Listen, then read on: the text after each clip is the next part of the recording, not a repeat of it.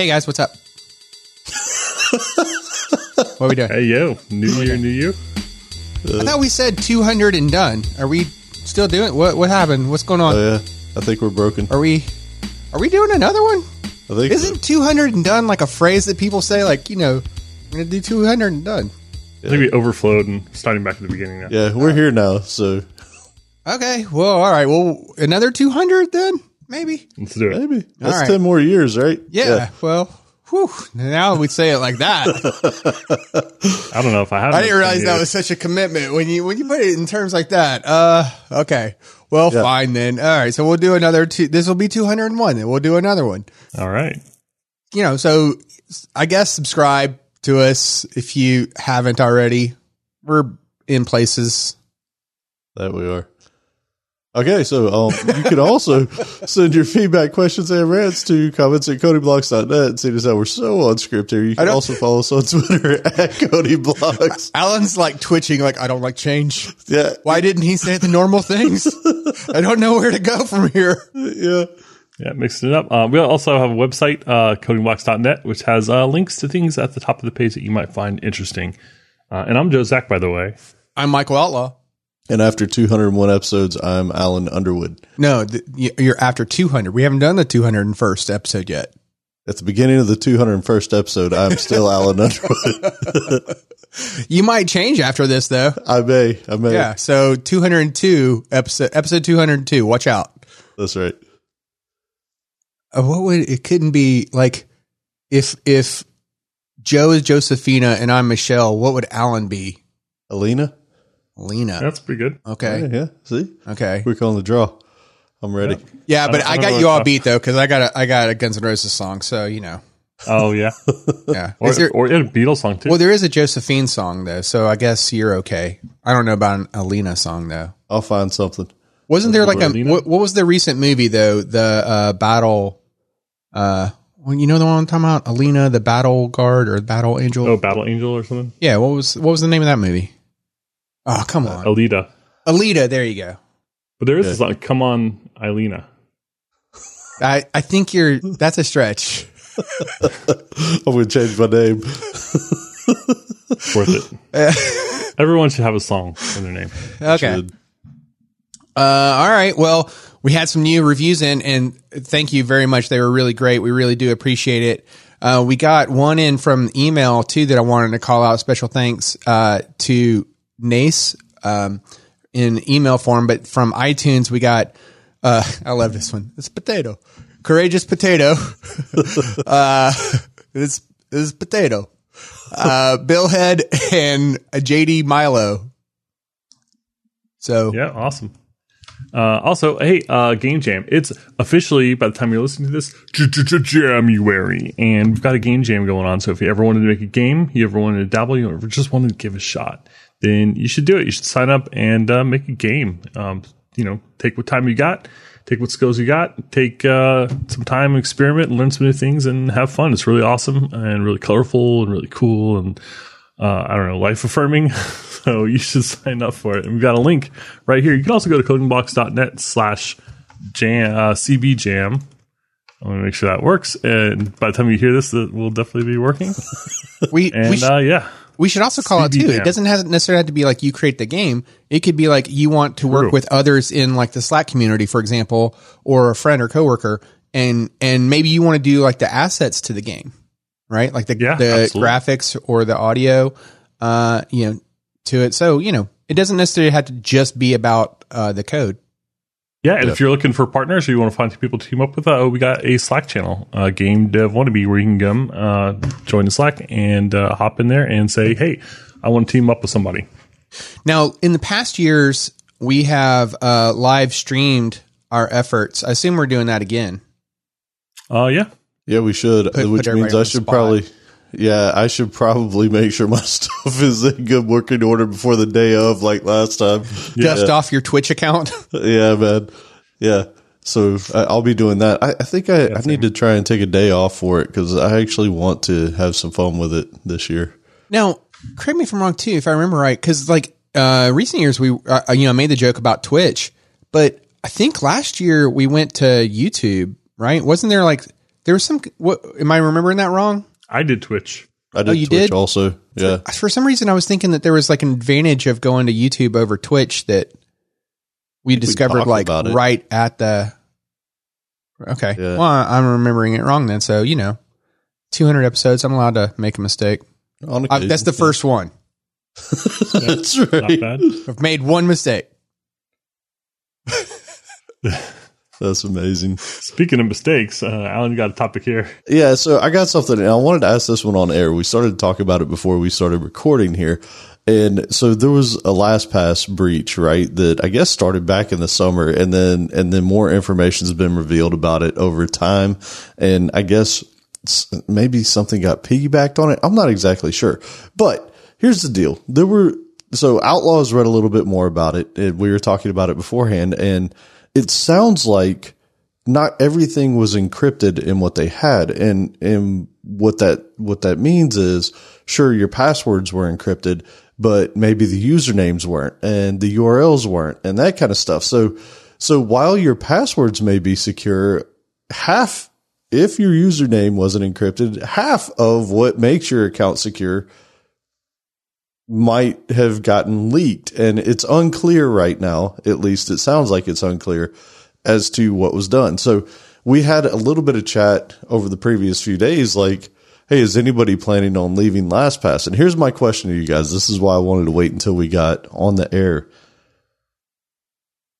What we've found out about this leak is, excuse me, one sec, is this seems to be a mixture of what they store on-prem and what they store in the cloud and how they do their storing of these things, whether it be secure, encrypted, or whatever internally. So a lot of that is like inside information. So even if you were going to move off LastPass, how would you feel comfortable moving to another provider unless they just tell you every single thing about how they store every single thing, which would also then open them up to attacks from other people? Like, how would you find a good replacement for this thing that we've been using collectively for almost 10 years? Yeah, I can tell you what I used to do, which is I felt was more secure, but so much less convenient. I used to keep KeePass, which was a local database or encrypted database. So basically, there was a password there. It was encrypted on disk, and it was yours. It was no network. It was just wholly on your computer, and I put it in Dropbox, and so it would sync on my devices so I could access it. But it didn't have the kinds of integrations that LastPass had. So it was basically, a deal killer. It's such a pain to go and copy paste. You find that thing, and we'll make sure it's updated in Dropbox or whatever. Copy the password out. You can't share. You don't get reminders about, like using duplicate passwords or older passwords. You don't get any sort of, I think you might get history actually on them. But it was far less convenient, but I do feel like it was more secure. But I can't go back to that. Too many accounts, too many places, like no way.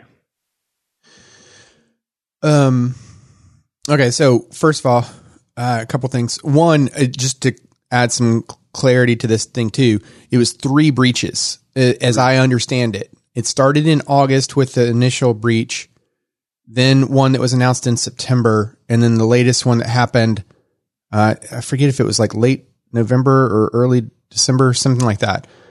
But that's my understanding of the time frame, and it was, one is believed to have led to the other, etc. Because at first, the original announcements were like, oh, we've noticed unwarranted access to dev environments. And then it's believed that through that access, it got through. So I'm definitely not trying to be like the source of all truth and information about that. So, go read up on it on your own. The frustrating thing from my perspective on it is a lack of details around some of what is available and what isn't available. I've read, so while you were talking, I did some Googling too, just to see like other sources. I've read other articles where security experts were saying that that users, myself included, were under the assumption that your LastPass vault was basically one entire encrypted database, and some of the security experts, you know, things that I've read said that is not the case, that the passwords are encrypted, but there's other metadata that is not. But I'm looking at an Ars Technica article right now that says that usernames and passwords in the notes and form field data are all encrypted. But why do you have to get that from Ars Technica? You know, like, why isn't LastPass telling us that? I did find a list, by the way. We'll have a link in the show notes to the fields, and notes are encrypted. And it was, along with usernames, passwords, there's several of them. But there's like 38 fields. The URL is not encrypted. Yeah. So yeah, exactly. And that's my point. It's frustrating because I just wish that LastPass would just say, we realize the folly of our ways. Here is the list of things that you should be concerned about, because these are the things that are not encrypted. And at least then, you know, you as an educated consumer could make a choice, be like, oh, well, I'm not impacted, or, oh, I am impacted. Let me go change these things. Right. And there's just been a very, you know, LastPass's answer to it has been, well, if you followed our recommendations, then you're safe. Basically setting themselves up as if to say, well, if you did get breached, it's on you because you clearly didn't follow our recommendations. Right? Which is kind of like, I get it. Yeah, sure. Like if you used a short password or if you reused a password as your master password, like either of those two things would be really bad, right? Like a short and or reused master password would be silly. So yeah, you do take some of that, but some of it was like in the defaults for the number of iterations that the password is hashed during as part of the password-based key derivation function, right? The number of iterations of that, which if you're a long time old school LastPass user, that might have been a really low number compared to what's now recommended as their default, right? So did you go and update that? You know, if you've been a decade plus user of LastPass, and I have, then did you go and update that? Now, fortunately for me, I had updated that a while back, but how many did, you know? So that's been part of the frustration for me. Now, to your question though, to Alan's specific question, I kind of look at it like this. How do I know that anyone else is more secure? I mean, that's what I'm saying. Like, let's pick 1Password as an example, right? Like they're probably one of the top competitors to LastPass. Bitwarden, I believe, is probably somewhere in there. And then there's like the old school methods that Jay-Z is talking about, like a KeePass, right? Yep. So let's throw KeePass off to the side for a moment since it's not a managed service like the others are. But how do I really trust that they're going to be any more secure than LastPass? They might be. I just don't have, right. There's no way for any one of us to have the guarantee that they are. But what I do hope is going to happen is that, you know, due to the scrutiny that now LastPass is under from this, they're going to be under the gun. They're going to make some serious improvements is my hope. Right? Because, similar to what Zoom did, right? Like when the pandemic started and Zoom was like under like heavy fire, they went crazy on improving security and all that. And they didn't just have one, I don't want to call it a breach, but let's say like bug or problem or whatever you want, however you want to phrase that. Cause theirs wasn't a breach and it wasn't technically an attack, but like whatever the Zoom bombs was an example. Right. You know, it wasn't just one thing they had a series of things, but then they hardened it, right? As a result of that. And so what my hope is that, you know, LastPass has taken their punches, but they're going to come back stronger. They're going to learn from it. They'll fix it. They'll come back stronger. And so I'm still in it for the long haul for the time being until I learn otherwise. Now I have looked at,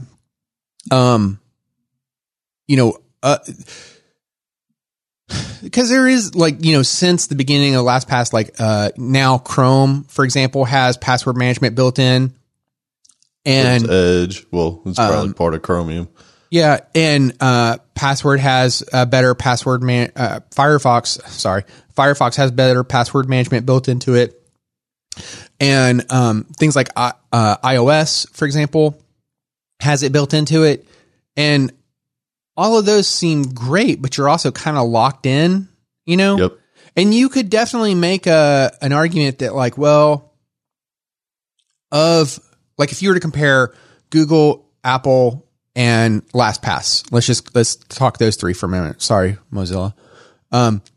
You know, you could make an argument that like Google and Apple are financially motivated and have the resources to like really stay on top of things more so maybe than a smaller entity like a LastPass. You think that's a fair statement? I mean, LastPass is incentivized, but do they have the resources, you know? Right. And iOS has come out with some really cool things over the recent years, but I don't know that I like the, like, Apple, Google, and the Mozilla options are limiting into like the integrations. Yeah. It's for websites, right?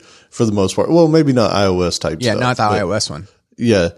And to be honest, like with the Google stuff, I don't know. It's like one more thing for them to track and trace and follow you everywhere.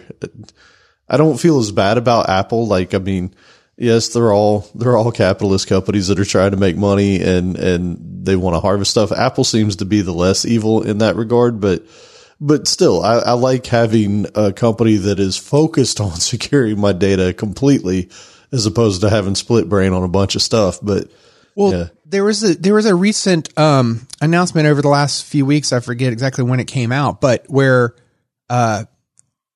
Apple announced, "Hey, we're encrypting your backups in iCloud now." And I'm like, "You weren't already?" Right? Yeah. Really? Yeah. Thanks for letting me know what I didn't know. Like, okay, thank you. I appreciate that. Thank you for honestly. Thank you for putting that thing in there. Also, by the way, why weren't you already doing that? So I don't know. I do. Also, too, though, to the frustration with LastPass's response, though. So I am frustrated in the lack of it, but also at the same time, I do appreciate that they aren't being too quick to say things and then have to like make corrections. Like, oh, we messed up. We said we misspoke. That's not incorrect. And constantly like trying to correct the record. Cause then that would just create more confusion. So I do appreciate that when they are saying something, it's more thought out, I guess, but it still leaves you wanting, which I guess is probably going to be the case regardless. Yeah. And what really sucks is, we're talking about the thing that handles the most sensitive of things, right? So it's an impossible situation. I think I'm sort of with Outlaw on the, you know, they got egg on their face. They're probably going to try real hard to rectify that. But I don't know. It makes you just, it makes you just feel sort of disheartened at the entire world of security because like, if you can't trust the thing that you pay to trust, what can you do? Like bouncing somewhere else isn't going to make me feel better. Well, I mean, there's been like in some of the articles too, there's been talk about like, I forget how they worded it, but it made it sound like there was other customer type of things that were leaked, like maybe not credit card information, but I don't know. The point is like, I just wish we could get a list from LastPass of here's a list of the things that were leaked here. And here's the what's encrypted and what's not. Right. At least yeah, exactly. We can make a list. Yeah, totally. You know, so, you know, if you haven't already, definitely go and iterate, you know, change your master password, reevaluate I always forget the acronym, how to say the letters of the acronym, but it's the password-based key derivation function, like the iterations, PBDKF, blah, blah, blah, blah. I don't know, something like that. It's impossible to remember that, yeah. Yeah, right? And also because I think they leave out a letter, too, if I remember right. Probably. Yeah. So, like the B in one of those, I don't know. But yeah, so definitely reevaluate that if you haven't already, and you know, I've been spending the holidays as we all should, updating my passwords. Oh yeah, not so much. It's been so much fun. Yeah, yeah. I also didn't love their response. They didn't tell people to update their passwords. Like that's one of the first things I did is I went and changed my most important passwords and I changed my master password. You know, it does seem like there's some, I don't know, risk there. So I'm not 100% sure that was the right thing to do. And they definitely didn't tell me to do it, but I did it. Well, that's what I meant by their response of like, hey, if you followed our recommendations, you're okay. Which their recommendations were like, I believe a password no less than 12 characters. 12 was the minimum. And then 100,000 key derivation things, I believe. Yeah, yeah. So I believe their default is 100,100. Yeah, something. So 100,100,100 is their default for it. I don't know. It was just still it left you wanting. So I don't know. I've beaten that horse.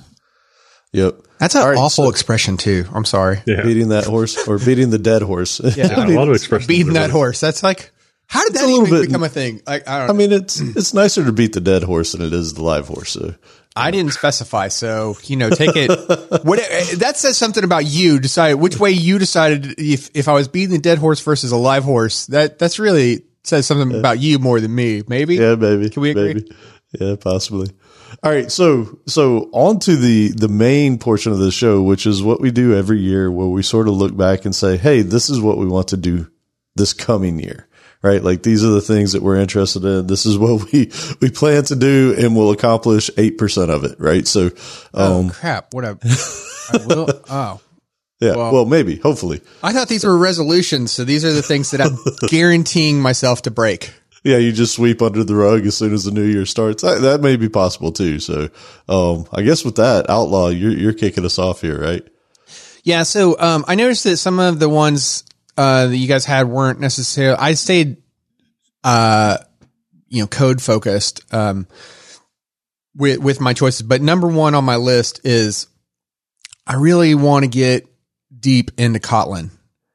So that's number one on my list. So I'm really hoping this year that I can, figure out a way to work that into some of my projects and whatnot. What's that learning technique? Like total immersion, where you sink or swim kind of thing. So yeah, I want to get into that. And, I mean, we've talked about it on the show over the recent years, right? Like it's made its way into the tip of the week several times, like different features of Kotlin have made its way into the tip of the week several times. And, so like, I have some knowledge of it tangentially, right?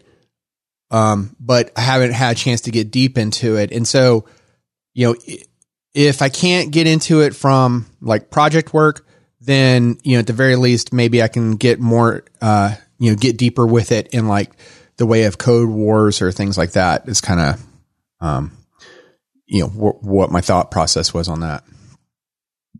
So. Yeah. Nice. Yeah. I will say if you go that route, if you go the deep immersion, I honestly feel like Kotlin is one of the easier ones to learn, especially coming from C Sharp already. But it doesn't have as many complex, nuanced features. It seems like they really focused on simplifying the developer experience. Now, there are some things that are interesting, but it's more of a fun one to learn than I think most other languages. I think like I tried a couple years back. There was some effort where I was like, I had like a week off or something like that. And I'm like, you know what? Let's sit down and try it.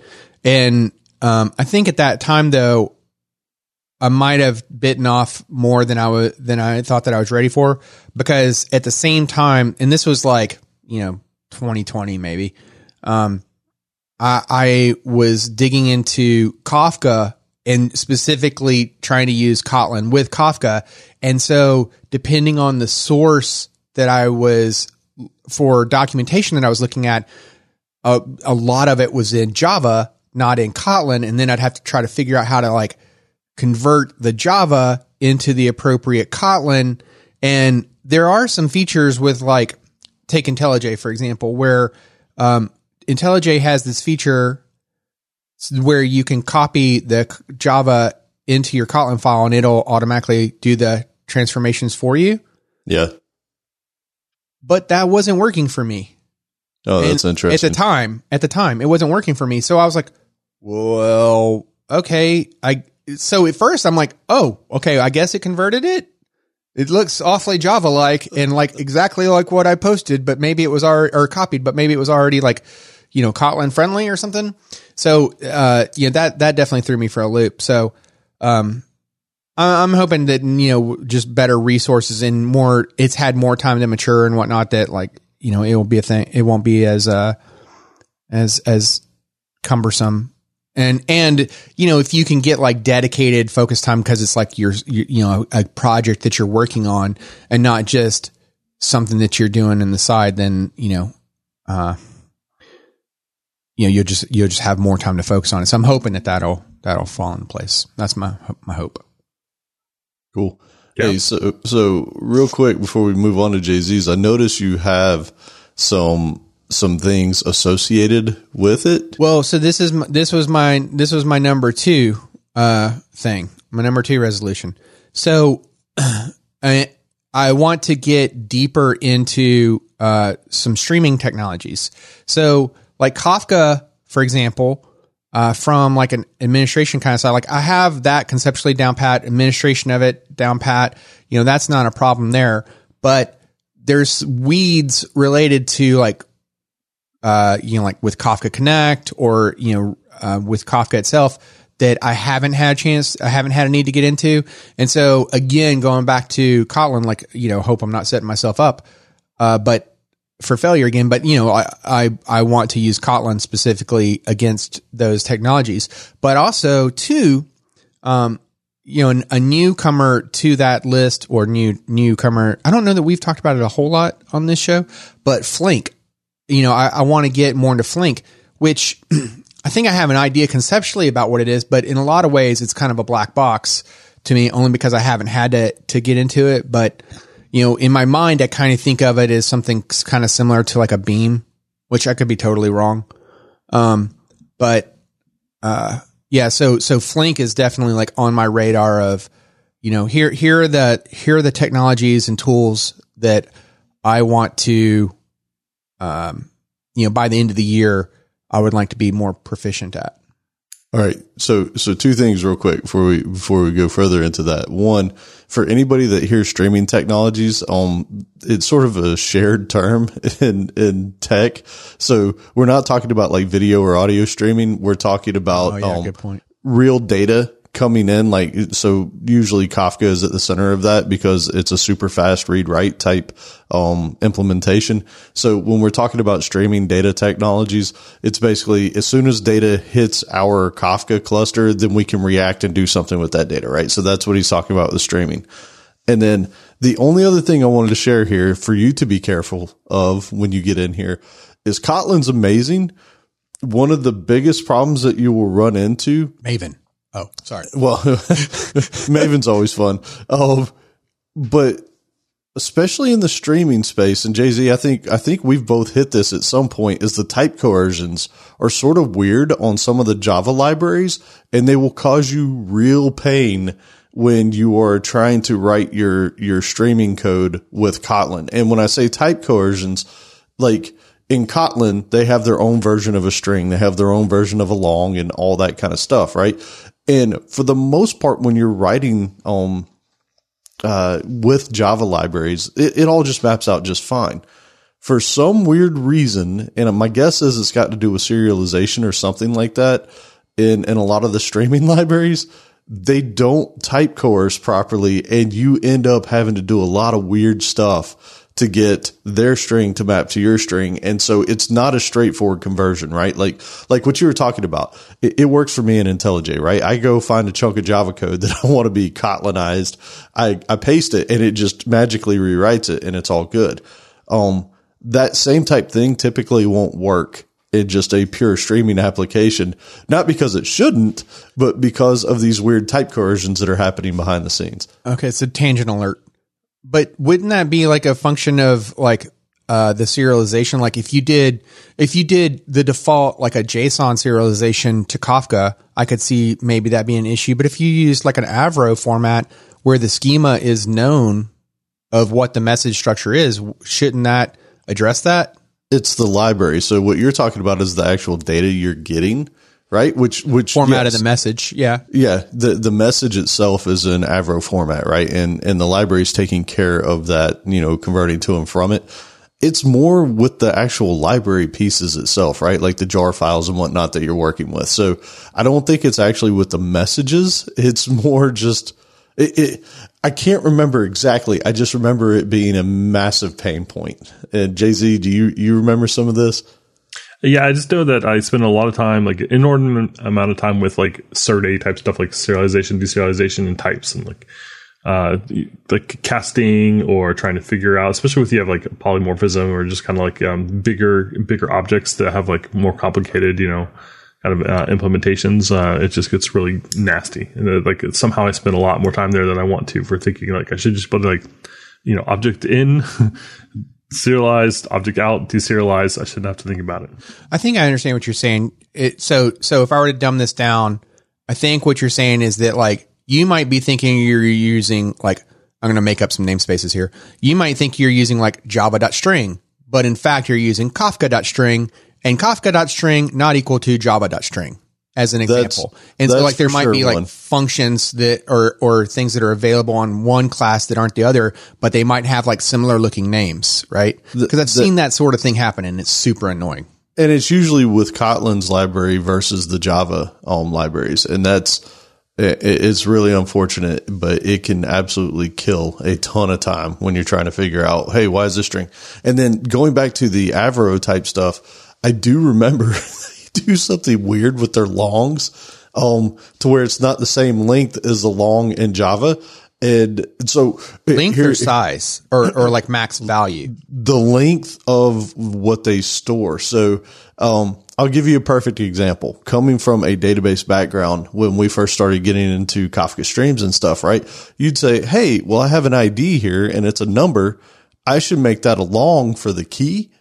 And then my value will be whatever the object is.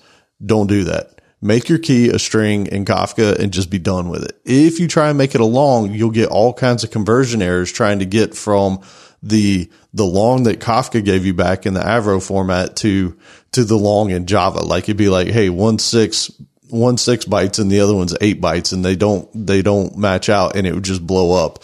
And I got so much feedback because I started writing various different communities like, yo, what am I supposed to do here? Like, I'm just putting a key in as a number. And they're like, change it to a string. Everybody, that was the message. Don't even try and mess with any other type of key in there. Make it a string and be done with it. So it sounds like the difference of like a mismatch though. Like, let's not even talk Kafka. Let's talk like if it was SQL Server, for example, like right. On your, it sounds like it's the example of like, you have it as an int in the database, but, along in your C Sharp or vice versa to where like, you know, one is could overflow the other because of the, you know, the max value. You would think, but they would both be longs. Like you'd actually have the type as a long going into Kafka and then you'd use it as a long coming into Java and it'd blow up. It was like, I give.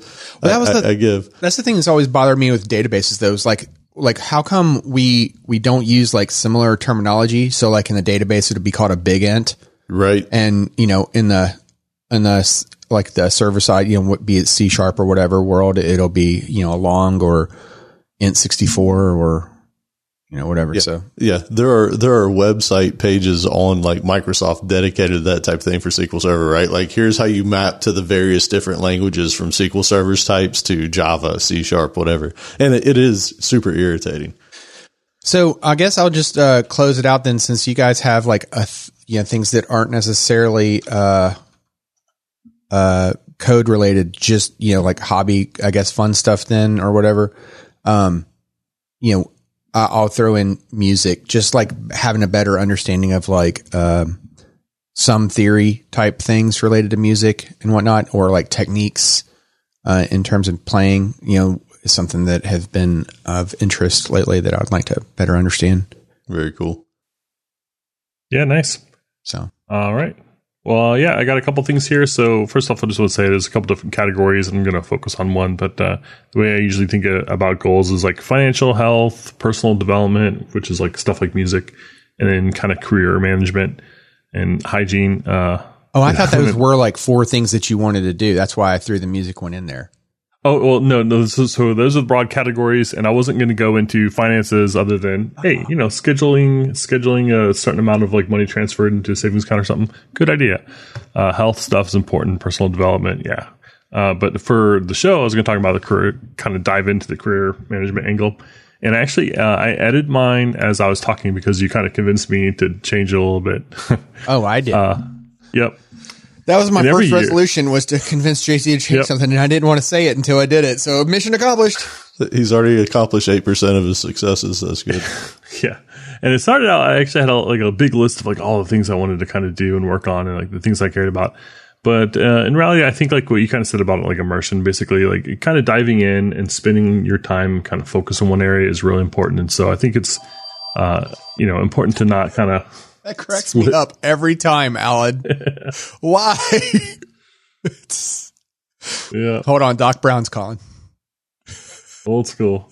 Sorry, in case it doesn't come through, we had a phone ringing incident. So ridiculous. Marty, your kids. Yes, 1980 called. They want their phone back. Is that a Sports Illustrated phone? It might be. Oh, my gosh. Nice. So I just pared my stuff down. I basically stripped a couple things I cared about less. I still have too much on here, so I need to, kind of work on that. But here's what I'm thinking. Spring. My life would be much better if I just spent a lot more time with Spring and was really comfortable. And then whenever there was some kind of weird issue or I needed to upgrade Spring or something, like I was really fluent in the language of Spring and the way it kind of works. And Alan, you were talking about like various different types between like, say, Java and Kotlin and I don't know, Flink or something, throw in Spring there because there's a lot of different kind of copies and stuff. And it's so frustrating when you ever see an example, like on a web page of like how to do something and they don't include the imports, of course, right? Baldung. Yeah. Baldung does that sometimes. So you grab the code, you kind of paste it in, and then you need to import the libraries and your lovely IDE will say, oh yeah, sure. You're looking for, time class. Sure. Which of these 18 classes, would you like to import? You're like, well, is it the Spring one? Is it the Java one? Is it Joda? Is it Kotlin time? Is it, whatever? So I just made that up arbitrarily. I don't think there's actually a time one like that. But you'll see, like, there's just multiple choices, and you've got to kind of figure out which one you need. And then it turns out that it's actually class defined later in the example anyway. And, well, crap. So, yeah, I just want to get good at Spring. I want to be able to really know it well. I think it's really powerful, and I think it'd be really good for me, because I like focusing on kind of the JVM and that sort of thing. And I think that anything I do with Spring is also going to kind of supplement those other kind of skills that I want. And along with what Alice said, streaming is up there. So you mentioned Flink. There's some muscle that I need there that I don't have. It's kind of awkward to get locally. So it's a hard thing to play with kind of on, your local computer because, it's kind of hard to generate that kind of data unless you're, have something to do. Like it's, if I was building a website, if I was trying to learn React or something, I can make a portfolio or I can make a, web page for my dog or whatever. But if I'm trying to do a streaming project, like I kind of need some data flowing, and if you don't have that, then you're kind of just playing pretend, and it's hard to kind of keep focus on that. So it's a hard thing to get into. And then I just want to mention, game dev is definitely something I want to do more of. I really just enjoy it. And that's totally opposite of Spring and streaming. Maybe there's some way I can figure out how to kind of align those a little bit better. And then I've got LeetCode just because I paid for LeetCode Pro last year and I forgot to cancel. So renewed again. They don't do refunds or prorated. So I guess I got it for another year. So I'm going to try and use it more this year because... keeping the skill, the saw sharp, I guess, is a big deal. But then I did have a couple questions. So based on, how I was trying to think about like what I wanted and what I cared about and stuff, I kind of had this idea of like figuring out like career wise, what's opposite me and what's adjacent. What I mean by that is like if I'm, say, a primarily these days, like a kind of a back end engineer, then maybe I should consider learning front end technologies because it's kind of polar opposite. It's a different perspective. There's things I'm surely taking for granted. And there's things that maybe trade-offs that I am kind of losing on with my language and technologies that I don't really realize that I'm losing out on if I don't know what's like on the, the other side of the hill. Or maybe you're using your you don't realize that you're using something as a hammer yet. Yeah, exactly. Yeah, totally. So, I think that's good. So I think there's a lot of value in learning things that you really don't know anything about. And also, it's not just about spending time there. I think it's also important that you really try to appreciate the benefits. So, like, I gripe about Python all the time, right?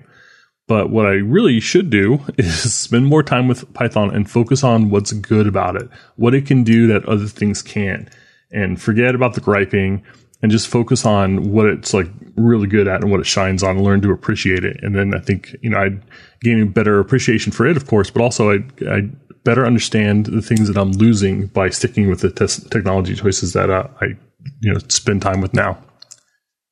And then also, of course, what's adjacent. So what are skills that are next door to me that would be easy for me to pick up and kind of cheaper to pick up because I already have a lot of kind of skills or knowledge that's going to transfer.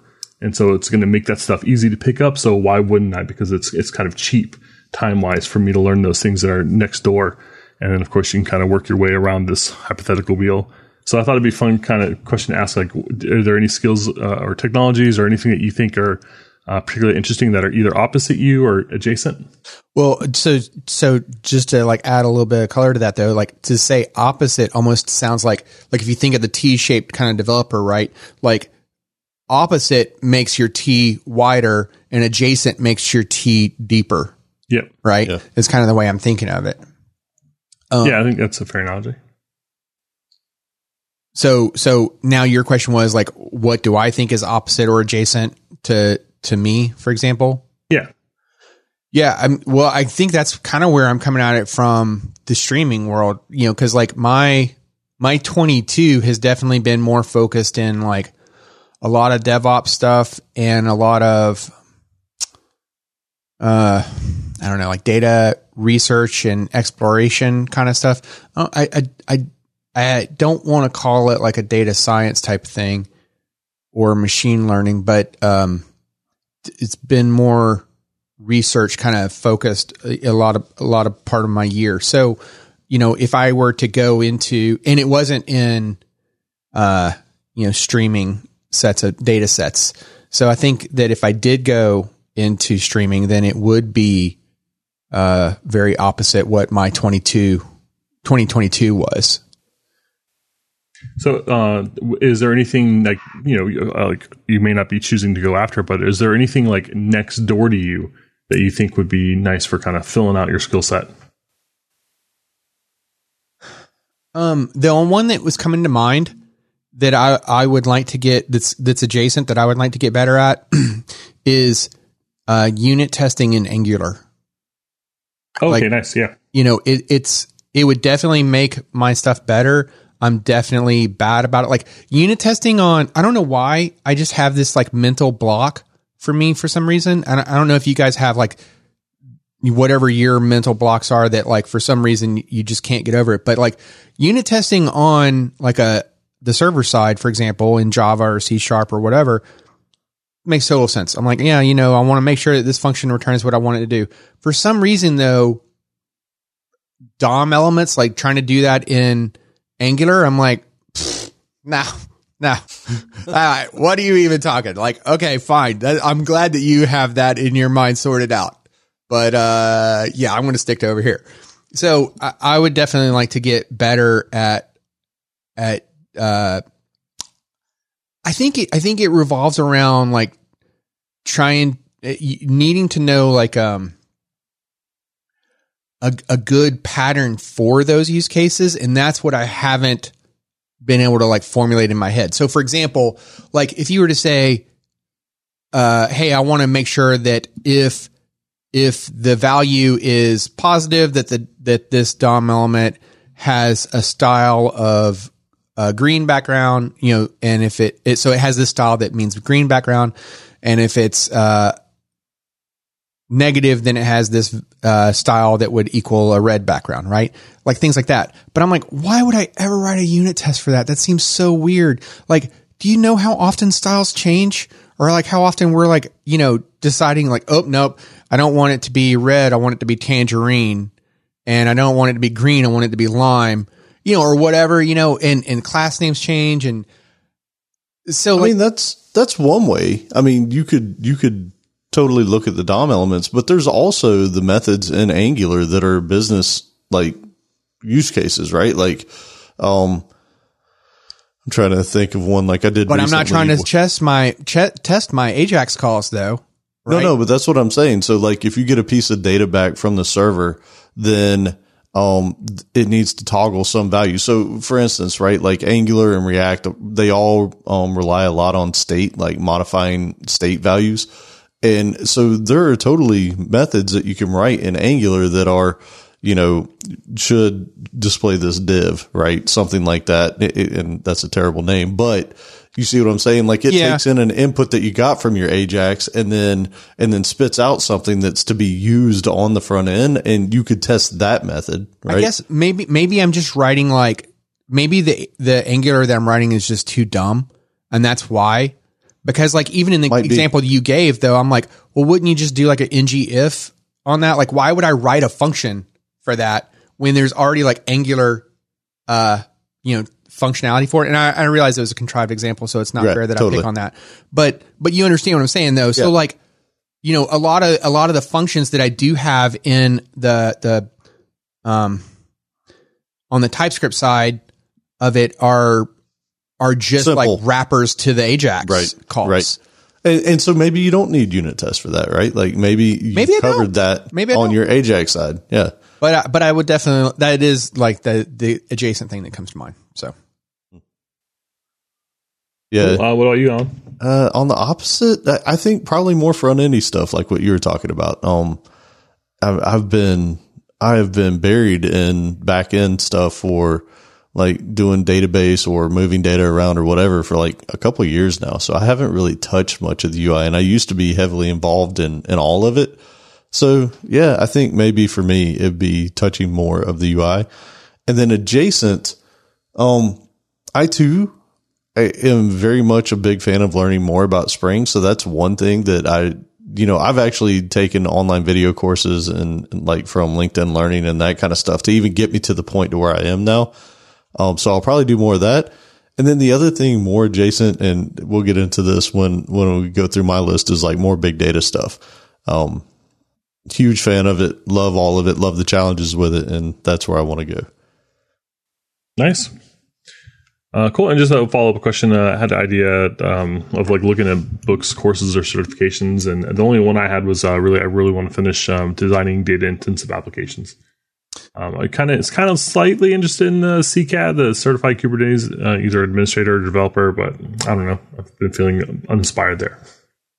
Yeah, I was curious. Like when I saw this, I was like, "Finish a book? Yes, that is a resolution. Finish a book." So I would agree with the Designing Data Intensive Applications. It's one of the few books I've ever gotten into that I'm like, I want all of this. Even not even from the podcast perspective, just from a personal perspective, I love that book. And then I also have been thinking about CCAD. Like if I've been thinking about it for several years and I've just never gone after it. And at this point, it's funny. When I first started looking at it, I didn't know squat about Kubernetes. Now I feel like I know quite a bit about it. It's like, I guess I just need to take the time to polish up on some things. I don't know. Maybe my problem is with that though. Like, I think by now the three of us, like we know enough of Kubernetes, definitely enough to be dangerous, right? Yeah. So we'll say that's fair. What would I gain? What would I want to do with that certification? What would that certification get me that I don't already have? And that's the thing that I'm like, I don't know that I would want to go after that personally. So I'll tell you my answer for that is that the reason why I would be interested in, even though it's something that I feel pretty comfortable in, is I think that there are probably holes in my knowledge that I don't realize because I do the same kind of thing. So like there's areas where like I'm really overdeveloped, like I'm really strong at doing this or that, but there's things that I don't like. I was reading about Flannel, the Flannel plugin for networking or something the other day, and I realized I didn't know anything about that. And it was like Flannel versus something else I'd never heard of. And I kind of thought maybe these were just like kind of fringe, plugins. But no, actually, it turns out like pretty much anyone who sets up a cluster is picking one or the other. And I forget which one of them is kind something of built cat, in. Right? Flannelverse. Yeah, it's on the. I mean, Calico. That's fair. Filling in Calico. Yeah, it's Calico, a CNI provider, kind of in the same way that like you have the, I forget what it's called now, basically the core Docker kind of, or container engine, OCR or whatever. Like it, but it's a side of it that I'm completely blind on. Yeah. That's fair, to fill in the blanks. But I guess another way to say what you said then is you're using the certification as a way to force you to fill in the blanks. Yeah. And it's not the certification that you care about. It's the blanks that you care about. Because that's the thing. It's like, I don't care about the certification. So that's what I was saying is like, what having that certification, like, unless you were on the prowl for a new job, like who cares? Yeah. Right. Totally. And so that's why I don't care about it.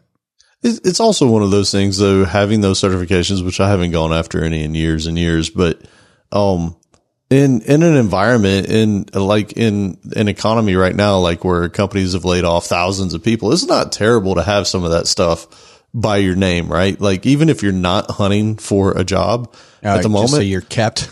Yeah. Just either so you're kept or so if you do happen to get let go and you need to go get something else, you have that there, right? So really pessimistic view you got there, Alan. Like that might be the most pessimistic thing I've ever heard Alan say.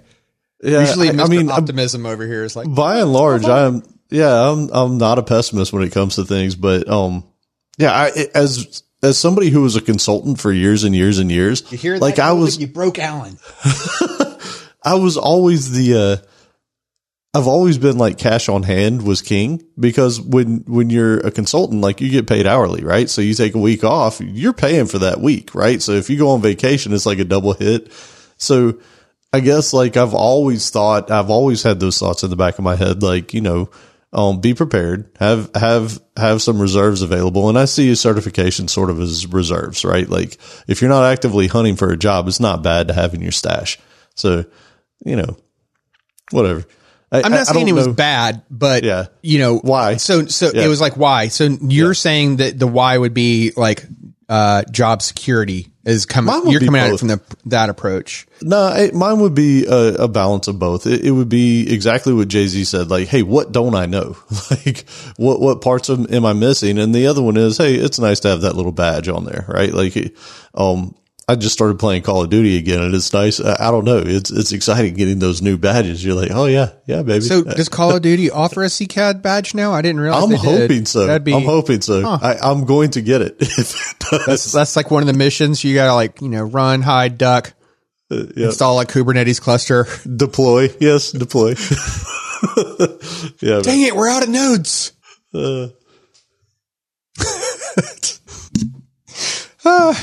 So what about coming this fall, Call of Duty? Hey, so were there any other books from either of you guys? Was there anything else that jumped up at you or no? Nope. I mean, that book, Designing Data Intensive Applications, was definitely the one that was coming to mind. Isn't that crazy? So all of you that have been with us for a while, like for like 10 years now, or maybe half that time or whatever. Like, you might think the three of us work on projects together all the time because we work at the same place. We don't. Like, we are all working on different things. Like Outlaw said, he was doing a lot of DevOps stuff. Jay-Z and I have worked on a project together for a little while now, but we're typically off doing other things too. So it's not like we're all immersed in the same exact things every day. But the three of us have gravitated towards this book, and that's, I think that says something about the content of that book as much as it maybe does about us. But I mean, it's just so good. So, yeah. Yeah. I mean, not to keep tooting this book's horn, but I mean, we've talked about it before, just the practical approach that the author takes to it in trying to starting with like, hey, let's just talk about like, what if we were to create this thing from scratch? Like, how might we do it? What kind of data structures do we need to think of? Like, and walking through the pros and cons and starting from like the bottom and, it's like a Drake song, started from the bottom. Now I'm here. And, I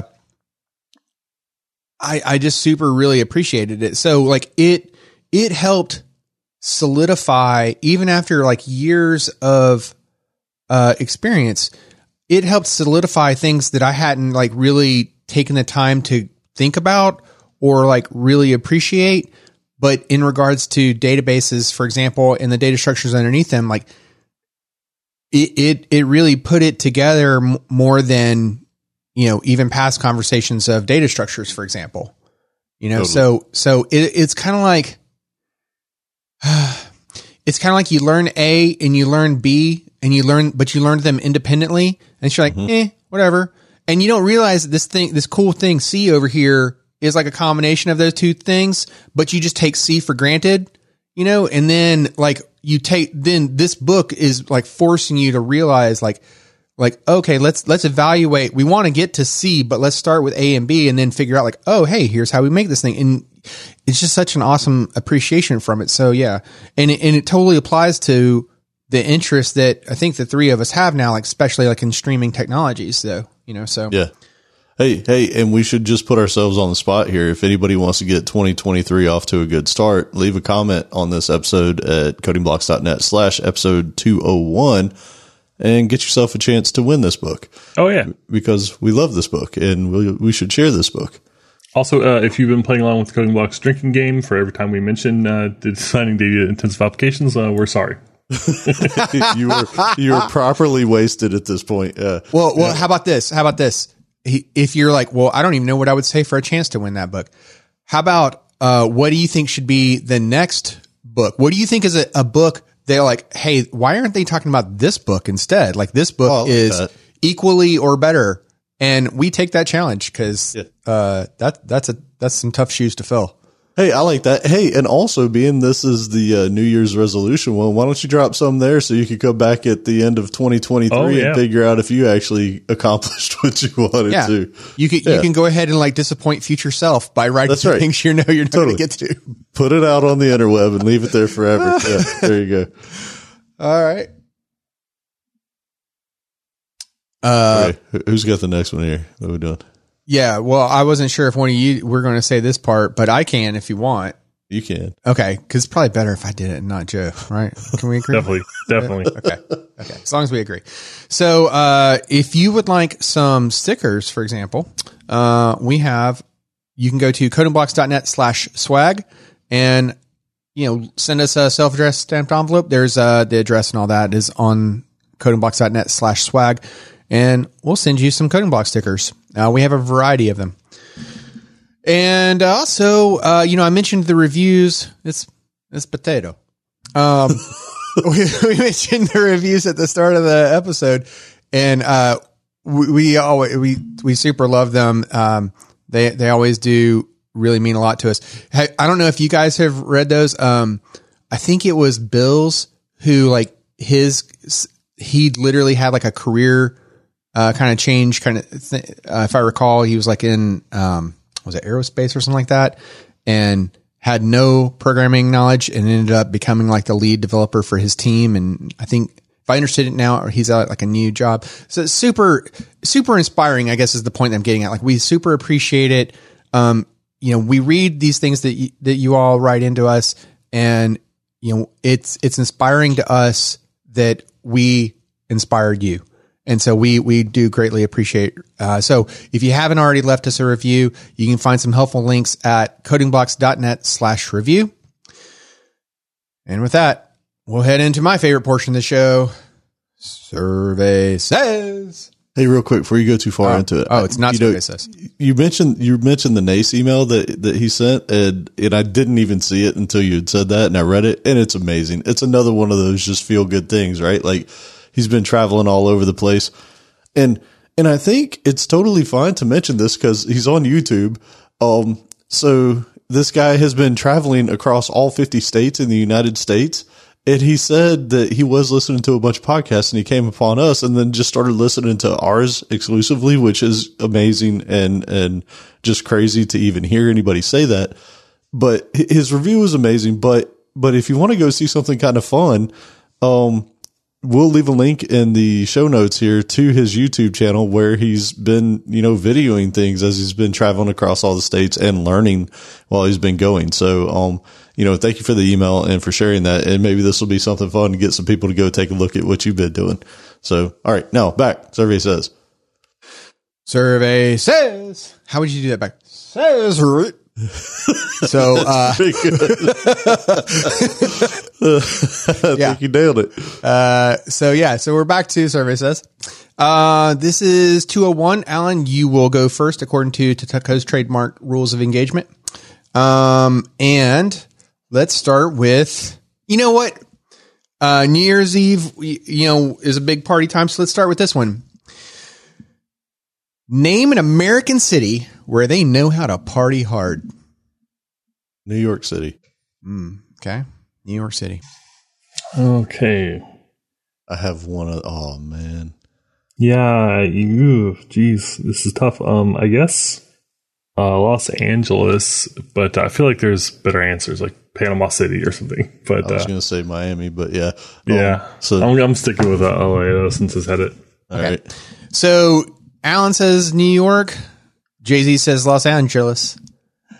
New York is the number 2 answer at 21 points. All right. Man. And LA's number 1. LA is the number 4 answer with 10 points. Right. So at least you got some points on the board. Yeah. I'll take it. Number 1 answer, New Orleans. Oh, 31 points. Of course. Wow. Yeah. Yep. Las Vegas, number 3 at 19 points. Why didn't I say either of those? Be thankful you didn't say Miami at number 4 with 4 points. And rounding it out is Chicago with 4. Okay. All right. So Joe, you're gonna start us off here. In horror movies, name a place teenagers go where there's always a killer on the loose. Party is a weird answer to give. I'm not giving that. Where the killer is on the loose, a place where teenagers go. The woods. So cabin is my answer. Okay. Dang it, that was kind of mine. I was going to say like a campsite. Let's say the lake. Dang. Lake. Okay. So, cabin or woods, Jay-Z said as his answer. Alan, you said lake. Number 1 answer on the board is cabin /camp/woods. Dang it. So my campsite, 49 points. They shouldn't have lumped those together, though. 49. I mean, those are different things. But, yeah, I'm the winner. Lake is not on the board. Of course it's not, yeah. So, number 2 answer. And there was a recent, what was it, like a Geico commercial or whatever that like was recently parodying this? Do you know what I'm talking about? Yes, I do. They hide in the shed with all the like chainsaws and knives and yeah. So number 2 answer for 12 points, graveyard. Number 6, movie theater or drive-in. That was the number 3 answer with 6 points. The 4th answer also with 6 points, basement /cellar. 5th answer was closet for 5 points. 6th was bathroom or shower for 4 points. Then bedroom or bed for 4 points, followed up with a party for 4 points. So let's be real here. The number 1 answer was 49 points, and every answer after that didn't even matter. So yeah, it would have been points on the board though. That would have been points. Because now you have a serious deficit here. Yeah, that was rough. All right. I feel like lake counts towards camp. Yeah, well. Well, you can't say the same answer, though. Can't say the same answer. I'd have gotten the yeah. Yep. Okay, so this is your chance to redeem yourself, Alan. Name an occupation that begins with the letter J. Job. Wow. Begins with the letter J? I can't think of a single word that begins with the letter J right now. Wow, do we have to put a timer on this? This will be a first. Let me get the Jeopardy theme music queued up. Man. Job. Can't be job. Is It's got to be a man. I don't know, Java software engineer. I got nothing, man. Okay, Joe. There's only one I can think of, and it's janitor. Okay, janitor. Oh man. All right, so Alan says Java engineer, and Joe says janitor. Java engineer, not on the list. Dang it. Janitor, says Joe, 50 is the number one answer on the board. 100. Oh my 62 goodness, points. Yeah. So the year with a bang. So he, you beat Alan by an even 100 points there. I think it's safe to say you won. I think so. Yeah. Second top answer was judge or justice with 19 points. Wow. Jeweler was number 3 for 5 points. Jockey number 4 with 4 points. Journalist tied for 4 points, and juggler was 3 points. And I don't even understand that. If I got the number one answer, I would have been back in the lead. That's crazy. That's why I gave you a chance to redeem yourself. Wow. I could not. I had a total blank. I was like, I can't think of anything. I had some other ones at the ready, but I'm like, let's make it interesting because, that's a tough one. Yeah. Jeez. You want to do another one just for fun? Sure. You can. Yeah, I can get number one again. Yeah. With 100 points. All right. So let me. You guys decide which theme you want it to go down path of. Do you want it to go down in the theme of cars or Marvel? Cars. Yeah, I have a chance at that one. Right, definitely, I know more about Marvel than cars, but Alan said it first, and he needs all the help. I do. I need a lot of help. Okay. What's something you keep in your car just in case? Oh, well, it's not that kind of car question, is it?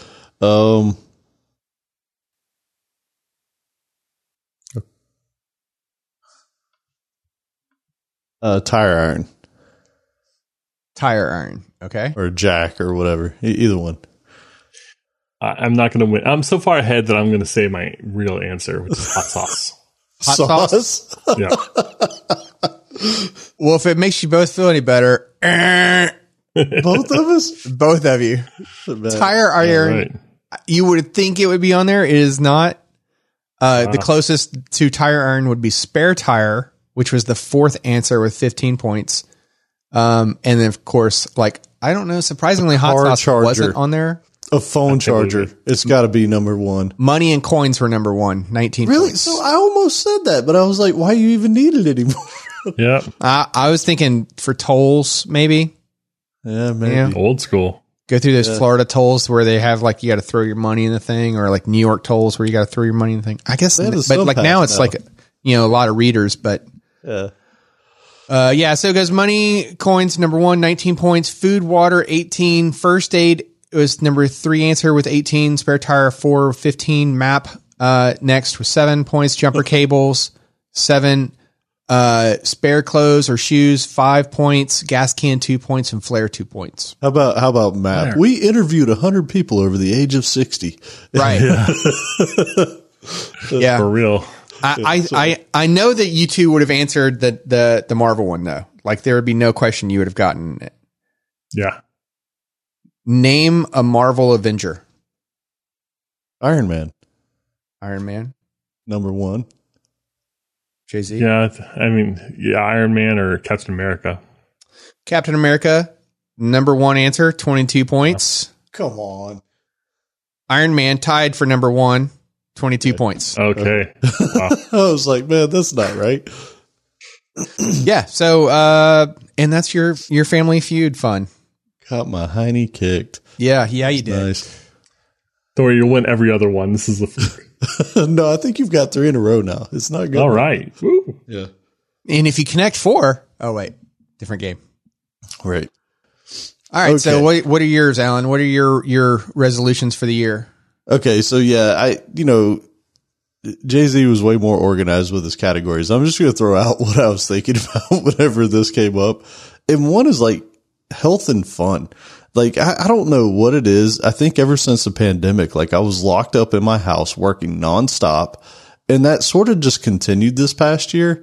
And I don't know, man, I need to get out and play more basketball and get outside and do stuff and just have some more fun instead of just working all the time. So that's a big one for me. And how I accomplish that, I have no idea, but I'm about to, I've got to add that. And Call of Duty is an example. Like, I used to love playing Call of Duty, right? Even though every kid that can play it 12 hours a day is going to be better than me, I still enjoyed it. And I got it for Christmas and I've been playing it, right? Like, I've been enjoying it and it's been a lot of fun. So, but I don't think that Call of Duty checks the box on health though, right? Does it? Maybe not on Call of Duty Modern Healthcare. Yeah, maybe not the health, but the fun. Hey, I could do like one of our buddies. One of our friends actually years ago, I forget, it might have been Elder Scrolls or one of those games, right? Like, he put an exercise bike in the room where he played video. Oh, it was Halo. Was it Halo? Yeah. And so he sat in there on the bike and he was pedaling the whole time he was playing. It, you know, on maybe Ultimate. That's a way. There you go. Yeah, like no, not Ultimate. What's the hardest one called? Like something with an L. Legendary. I don't know. Yes, Legendary. Legendary. He played it on Legendary. Yeah, so it's beat it several times. So that might be a way to get the health, but yeah, I got to do that. So the other one, this came from my wife, as a matter of fact. I got a text message from her the other day. She was on our About Us page. Why? I have no idea. Mm-hmm. But she's like, you have to update that thing. Like, we wrote that, each one of us wrote that 10 years ago now. Yeah. And she's like, you have more than 2 kids now. You there's all kinds of other things. I was like, yeah. So I'm going to update my About Us portion for me, and I'll probably leave the old one there and put like circa 2013 or something, and then add some new bits. I like how she calls out that you left out some of your kids, like, right? Yeah. Hey, do you love all of the family equally? Well, I didn't know about that family back then, so yeah. So yes, I'll be updating that at some point. If you want daddy's love and you want to be on his About Us page, you better behave. That's right. And the funny part is, when I put this on the list, I was like, hey, this is something I could actually do. Yeah. Nice. Yeah. Okay. So, same vein as both of these other guys here streaming, like, me specifically, Flink is what I want to get more into. We've looked at, so between Jay-Z and myself, we've done Kafka streams, we've done Apache Beam, we've done Spark streaming a little bit, and Flink seems to be the most mature of all of them. And yeah, I plan on spending quite a bit more time in that world. I like it. I think it's really cool. And then big data. For me, Outlaw and I had actually started doing this a couple of years ago, where we were looking heavily into like data lakes and how to mine data out of them and how to get useful information into them and the proper ways to do it. And we'd even mentioned at the time the Uber engineering blog, which is absolutely fantastic because they have massive scale things they deal with, right? I forget at the time how many petabytes of data they had, but it was insane. It's just cool. Like how they're so open to different, not everything has to use this data lake. Right. They're so willing to like spin off pieces of data for it too. I'm sorry. I didn't mean to tangent. No, you're totally fine. It was a fun exploration and a lot of the things that we're looking at right now revolve around big data and how you get useful information quickly. And then, that's always the challenge with big data, right? Is how you get quick information versus information that can take a couple minutes and you're okay with, right? Something serving the UI for a user versus something you want for a report. So I want to go further into that. And then this one I've been thinking about. It's been bouncing around in my head again for a while now, is I need to get back, excuse me, to making more content again, right? Like some YouTube videos, maybe even setting up something and doing presenting again, going to conferences and doing that kind of stuff, even at a code camp. Cause even when we were talking about doing the code camp this past year, which we ended up missing, you know, I had no plans to put together something because, I mean, we've talked about it before. You know, you got 40, 50 hours in just creating something for an hour-long talk. So I don't know. I think I'm getting a little bit of the itch again. And I think if I'm going to go into the streaming stuff pretty hardcore, it'd be a great way to help learn and teach at the same time, because that's one thing I've found with streaming technologies is it doesn't seem there's a lot of coherent information out there, which is it's a bunch of piecemeal information, and that makes it really hard to get what you want out of something. So yeah, that's kind of what I'm thinking about. You know, Orlando Cook Camp's coming up. What time? When is it? It's in March, right? Orlando Cook Camp usually, or a couple years off. Let me see here.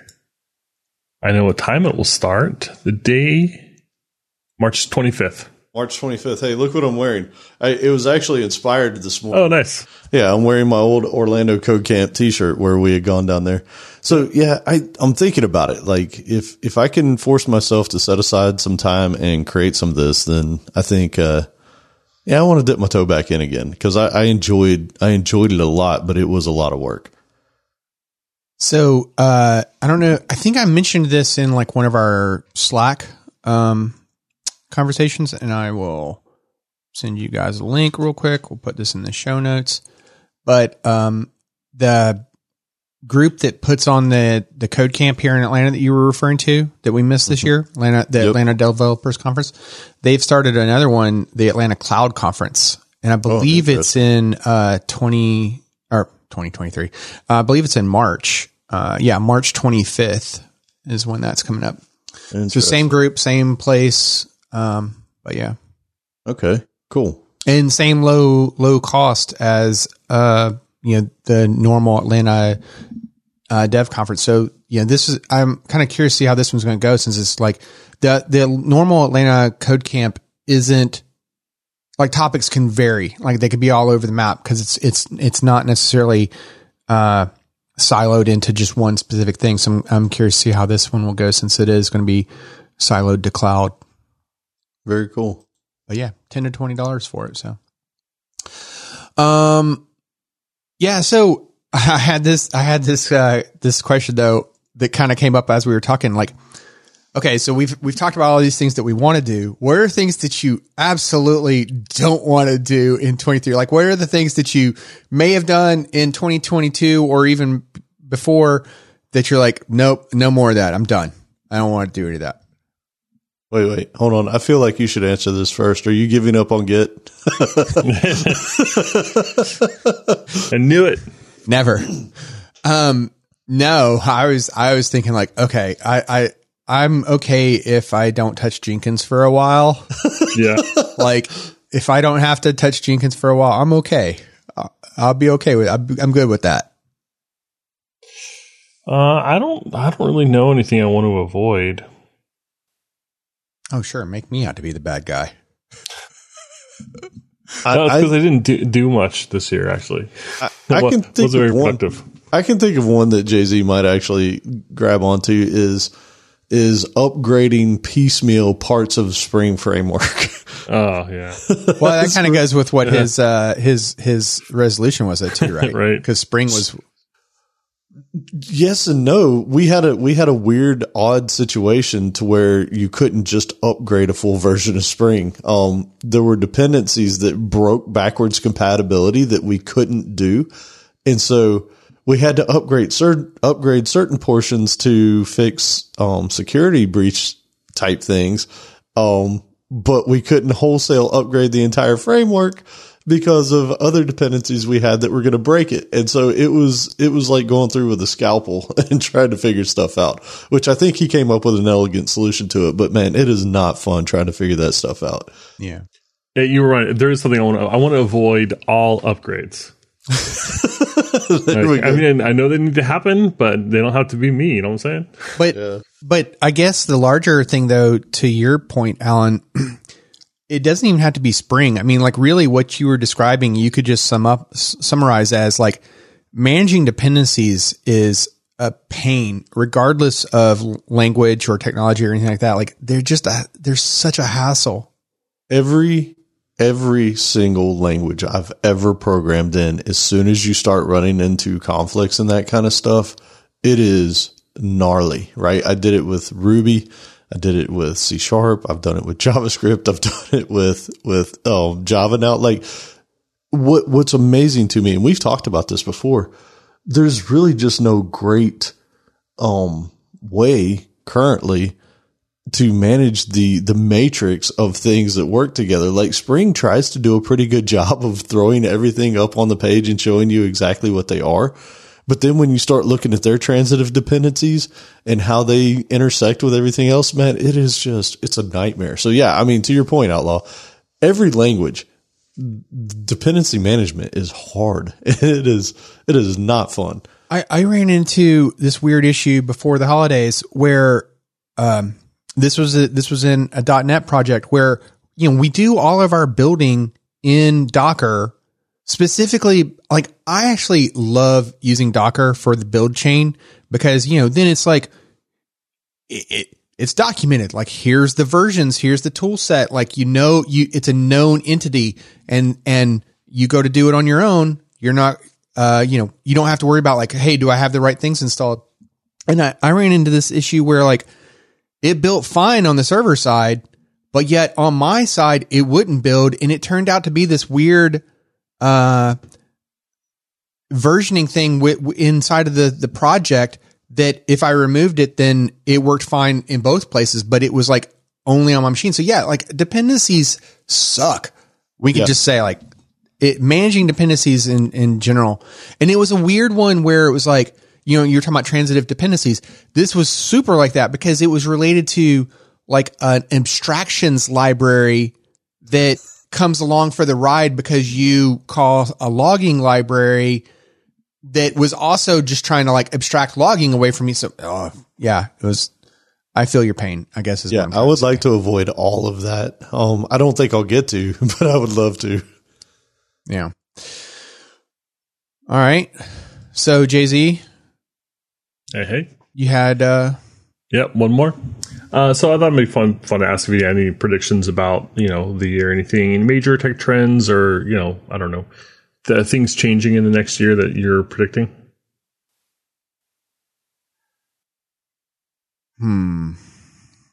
Are these, should these be like positive uplifting predictions or... Either way.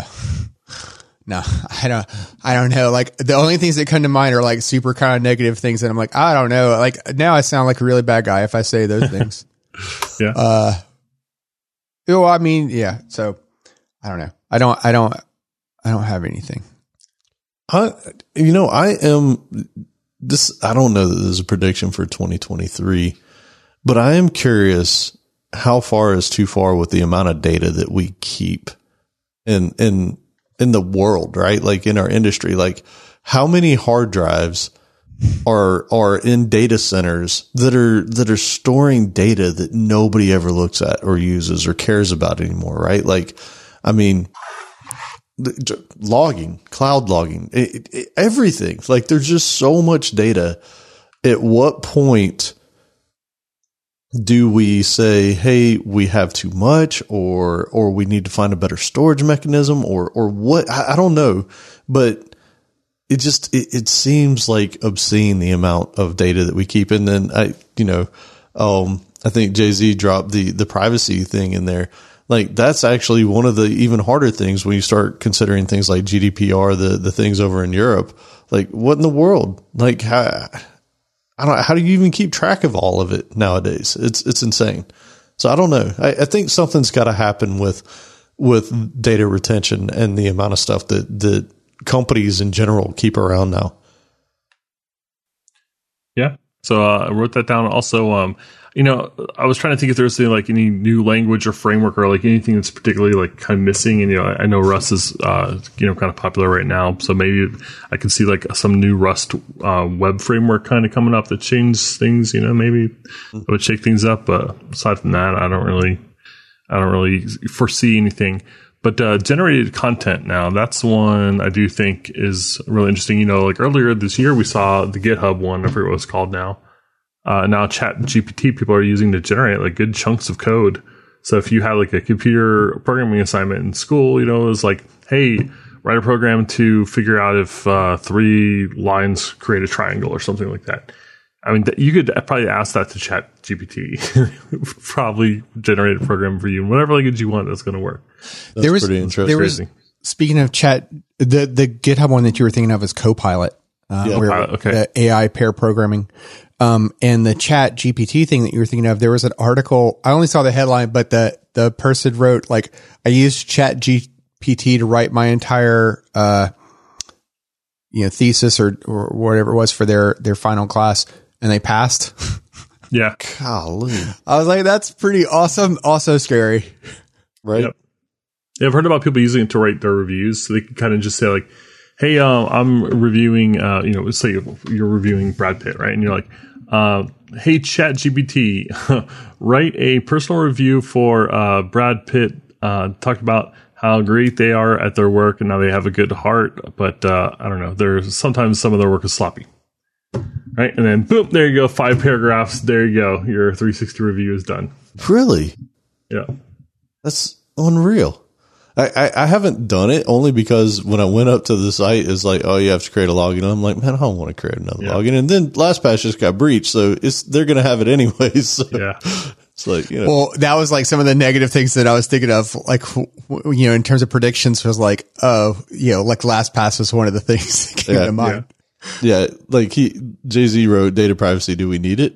Dude, I've been saying this for years now. Like, in all honesty, I don't know that there's any way to secure anything, like really, really secure anything. So, like, at what point do you stop caring about the emails that you get that, hey, your information was in another breach? Like, I got so many letters mailed to me over the past couple of years where it's like, oh yeah, your health insurance provider was hacked and breached. Oh yeah, this was breached. And it's like, at some point you just become numb to it and you're like, well, somebody will have my social security number at some point, and then, they're going to have a lot of stuff. Like, I don't know. Like, do you worry about it anymore? Can you? I don't know that you worry as much as you just like keep doing what you can, like best practices to protect yourself and, do what you can and not worry about the things that are out of your control. But in terms of predictions, like one that did come to mind though, I don't know if you guys have been following this, but, as far as predictions, I would say that like maybe the U.S. might be going in the route of a what's the acronym? GDPR type with information route. Yeah, it seems like we might be moving in a similar kind of route now. At least the current proposed legislation seems more focused on certain types of entities, but who knows, maybe like, cause I know that, I don't know about you, I super love all the pop-ups about cookie management. I'm so thankful for it. Right. I think it's really helpful and doing a lot of good. So thank you, Europe, for that. I love how terribly forward they are about trying to trick you about them too. Oh yeah. Right? They're awful. Like, oh, accept all, or no, choose only these, but wait, you didn't actually open it up and deselect them all. Like, it's completely against the vein of what GDPR was supposed to be. And the tricks that they do where sometimes like you got to read it carefully, because sometimes like turning that toggle on or off isn't what you think. Like, it's the inverse. Yeah. And you're like, oh, this is so dirty. Yeah. Yeah. I hate it. So yeah. Maybe we can look forward to more of that. So, what else, Jay-Z? What you got prediction wise? It looks like you have one more down there. Oh, I just mentioned I wanted to have for the notes talking about kind of AI ethics and the ethics of using, for example, ChatGPT to generate your reviews, or also just kind of the notion of being like, I had a sentence and I expanded it algorithmically into 5 paragraphs, and like that kind of sucks because this real sentiment, the heart of what you're trying to say was really just a sentence, and so there's something sad about like overly inflating it just to kind of make it look more substantial than what you're really saying. Yeah. Here, I found the article. I'll include it in the links. It was a Wall Street Journal article. The title is Chat GPT wrote my AP English essay and I passed. That's so crazy, man. Yep. So, jeez. Yeah. Now imagine, like, as a professor, when you already had, like, plagiarism was already a concern, right? And then the internet became more rampant, and it was like, I guess more challenging to try to find those plagiarism things. Now you could have it written by an AI, and now you got to, like, figure out, like, okay, I actually have to read and pay attention to the tone of the paper to see if it was even, if I even think that it was written by a human, let alone did they copy a human. And also, if it doesn't seem like it was written by a human, is it just because the student is just that bad? Right. Or was it really not written by a human? Yeah. And like, I'm trying to say that politely, but you know what I'm saying? Like, yeah. There's sometimes you read things and you're like, come on. What? Yeah. Really? What are you trying to say? Yeah, man. All right. Well, with that, let's head into Alan's favorite portion of the show. It's the tip of the week. Oh, and hey, I'm first. So Bobby. Bobby's amazing. Talk about Bobby a few times. Bobby showed me that you can pipe output to code, Visual Studio Code. Which is really nice if you're doing a build or something. I used to basically, if I wanted to see the output of something that was like too long, I would run a command and like pipe it to a file, or the arrow trick to output it to a file, and then I'd open the file up in VS Code, right? Well, why do that when you can just pipe it directly to VS Code? You run your command, you pipe code, and then in newer versions of code, you actually have to have a little dash afterwards, which is kind of weird. But if you look at the show notes, it's basically just code dash. And it'll open up in a buffer, and it'll tell you what the buffer name is. And sure enough, it'll just pop it up in your active code window. And, there you go. And it'll stream in just like you're tailing the file. And what's nice about this is you can also do pipe transformations. So, for example, instead of just piping it directly to code, you could pipe it to, JQ first to format JSON and then pipe it to code. Save you a little step there. That's crazy. Really cool. And it's so nice. It just opens up in the tab. There you go. I could have sworn we had already talked about this, but I just searched, and no, we hadn't. So, yes. Yeah, cool. Thanks. That's a nice one. Yeah. Chalk that one up to the for the books. Okay. Well, I will go then, since we're only doing like one. Is that our New Year's resolution from now on? Like one tip of the week, Alan. I can't. It's amazing when I have any. Yeah. So I've been meaning to share this one for a while, and I kept forgetting. But so who here, we all have MacBooks that have the Taptic Feedback mouse pads now, right? Where you're not technically pressing down on anything, right? Like it feels like you're super pressing down on something, but really that's just the feedback from the thing, right? So we all have those. So my son has, his Air has that, and he came to me one day and he's like, hey, my mouse isn't working anymore. Like you can't do anything with it. Right. And I'm like, well, that's super weird. Like, you're really not even, like, it's not moving. Like, why can't you do anything? Like, I don't understand what's happening here. And it turned out, and this is the dumbest thing ever, but I was kind of like, I was a little angry with him when he told me what had happened. And I'm like, well, of course, why would you even do that? Uh-huh. So if you can get gunk built up in like that little crevice around the trackpad. Gunk can get built up there. So if you just simply take a piece of paper, don't force anything, just the amount of paper that you can squeeze into that crevice is whatever you get. Don't force anything, and just run it around some of the edges to clear, to remove the gunk, and all of a sudden, boom. Your trackpad works again. And you're not trying, and I don't mean that you're trying to like push the paper underneath, underneath it either.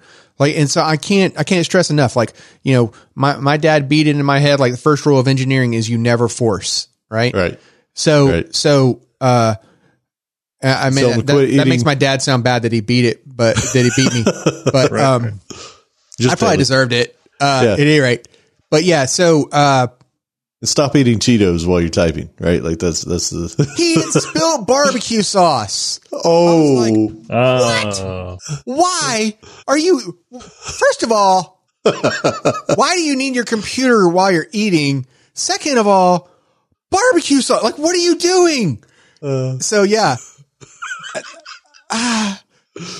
But it turned out to be that simple a fix. Like, I thought, like, oh, we're going to have to ship this thing off. Like, it's done. And you broke something. And it was just as simple as that. So, yeah. And then, okay, so I threw this one out there since we were talking about, like, password management and all that. I am not yet sure how this feature works. I read all sorts of documentation or like different articles talking about it, and it's still unclear to me what this feature is. But I noticed in iOS, there is a feature to use an MFA app, like a multi-factor authentication app, for verification codes. So like if you have, say, like a Google Authenticator or the Microsoft Authenticator or an Okta Verify or whatever your, I think even LastPass has a code generator app. You know, whatever your app is a choice, like whatever you have installed will show up in this list, and you can select that as the app to use for verification codes. So you would go to settings, then passwords, then password options, and you'll see the list there. Now, It sounds super awesome, and it sounds like from my understanding, works in Android, where like anytime you prompt for an app, it'll just be like, oh, do you want to use this from this app? And you're like, yeah, just use that. And I don't even have to no need to switch to the other app. No need to copy anything. Just it does it. That's nice. Very nice. I have not yet seen this work in action. And from everything that if my understanding is correct, then I don't think it's ever going to work for me because I think that. So I'm putting this out there because I'm hoping that like if somebody uses it, they'll like be able to clarify or maybe it's just limited to like certain apps or websites. I don't know yet, but I think it might be that you have to have iOS managing the password because I did see that if you create if you have a saved password, like I created one in iOS just to see this. And there's a thing in there where you can set up the verification code. And I think that is what's required for it. And that's why I say I don't think it'll ever work for me since I don't use iOS to manage my passwords. Right. But I'm dying to know, like, if somebody does use this, it seems to be something new to iOS 16. But Apple's documentation on it is not. It's pretty sparse. So it, it's much like I think the people that wrote the documentation on this feature for Apple left Apple and went to go work at the PR for LastPass. And that's why we're in both situations. We're like, but I want more information. They're like, no, we like vague. Yeah. So at any rate, yeah, that's out there. All right. So mine, I actually borrowed from our Coding Blocks Slack channel, which we haven't mentioned this episode, I don't believe. So if you not Slack channel, I always say it, our Slack community. So if you're not a part of it, you should be a part of it. Go to codingblocks.net/Slack and join that because there are truly amazing people out there. So this particular one is pretty cool. So it's called Jump Around, and I'm not talking about the crisscross song that we all know and love from back, 30 years ago or whatever it was. So this tip came from Thea Garajan, and you can let me know if I said that even close to right. I hope I did. So this is something for your command line that is actually pretty cool, and it uses a thing called frequency. Yes, I said that correctly, incorrectly. It's a combination of most frequent and recent. And so what it allows you to do is, at least with this particular one, we'll have a link to the GitHub page. You type in Z, and then you sort of type in a regex of what directory you want to go to. And it sort of keeps track of the most recent directories you've CD'd to and the frequency at which you've done it. And it uses like a weighted algorithm to say, hey, if you more recently went here, then I'm going to float that particular directory up to the top of the list versus if you more frequently visited it, but it was like 6 months ago, then that one's going to be weighted lower, right? So it sort of ranks more recent things over the more frequent ones. And so, for instance, the example that they give is if you did Z foo, then it's going to go try and find a directory that looks similar to foo that you've most recently visited, right? And then it'll just drop you into that directory. So instead of having to do cd/dir1/dir2/dir3/foo, it'll just know to take you straight there. So very cool. I know that I just gave a really fast overview of that. Hopefully it made a little bit of sense. I was hoping that this, like, you have to type in Z, not CD. Z. Yeah. Z is jump around. So it's like their CD thing, but you have to use it in order to be able to use stuff. I was hoping you could just like add it to the shell and it would, like use it for change CD. What CD would use. So that way, yeah. But yeah, I see that now. Also, we need to correct your spelling here. Crisscross is just the one S. And also we should pour one out for Mac Daddy because he died back in, what was it? He died a while back. Did he really? Yeah, 2013. Oh, man. So we're topical. We're on time. It's only 10 years. That's right. But well, yeah. I mean, it's about time we started this. Yeah. And then another one I want to share here is from Brad Knowles, and there is basically the equivalent of that same feature in PowerShell. So if you're a PowerShell user, here you go. You can go to this link. So thank you to both of you for leaving that on the tips and tricks channel in our Slack community. And that's what I got. And you got to love that the author of the PowerShell one, Bad Motorfinger. Isn't that awesome? Nice. Yeah. Old school. Yeah. Love it. All right. Well, with that, you know, like I said, at the start, you know, if you haven't already subscribed to us, you can. I don't know. Maybe I didn't say it. I probably didn't. We're using a new intro now, I guess, is the thing. So, yeah, but if you haven't, you can find us everywhere. Spotify, Stitcher, iTunes. There's helpful links at the top of the page for all of those too. If you haven't already left us a review, we would greatly appreciate it if you did. Codingblocks.net/review. And I have been getting reports that apparently, I don't know if this is an end of the year thing, maybe you know, because of holiday sales and whatnot, but like people have been getting free upgrades on their reviews. So like, you know, additional stars have been automatically getting added. So, you know, I don't know how long that sale takes advantage. So you probably shouldn't like expect that sale to be around and just go ahead and leave the 5-star because that's probably what you wanted to do anyways. Concur. Hey, and also somebody notified us that the newsletter sign up was broken, which it had been apparently for like 5 months. So that is now resolved. So if you want to get on the Coding Blocks newsletter, you can. While you're at codingblocks.net, make sure you check out our show notes. We have all kinds of examples, discussions, and more. And send your feedback, questions, and rants to somebody on our Slack channel. somebody, I think, is the technical one. Yeah. Yeah, indeed. And hey, we got a Twitter still at Coding Blocks. And if you go to codingblocks.net, you find all our social links at the top of the page. With that, I'm going to break my rusty cage and run. That's right. Well played, sir.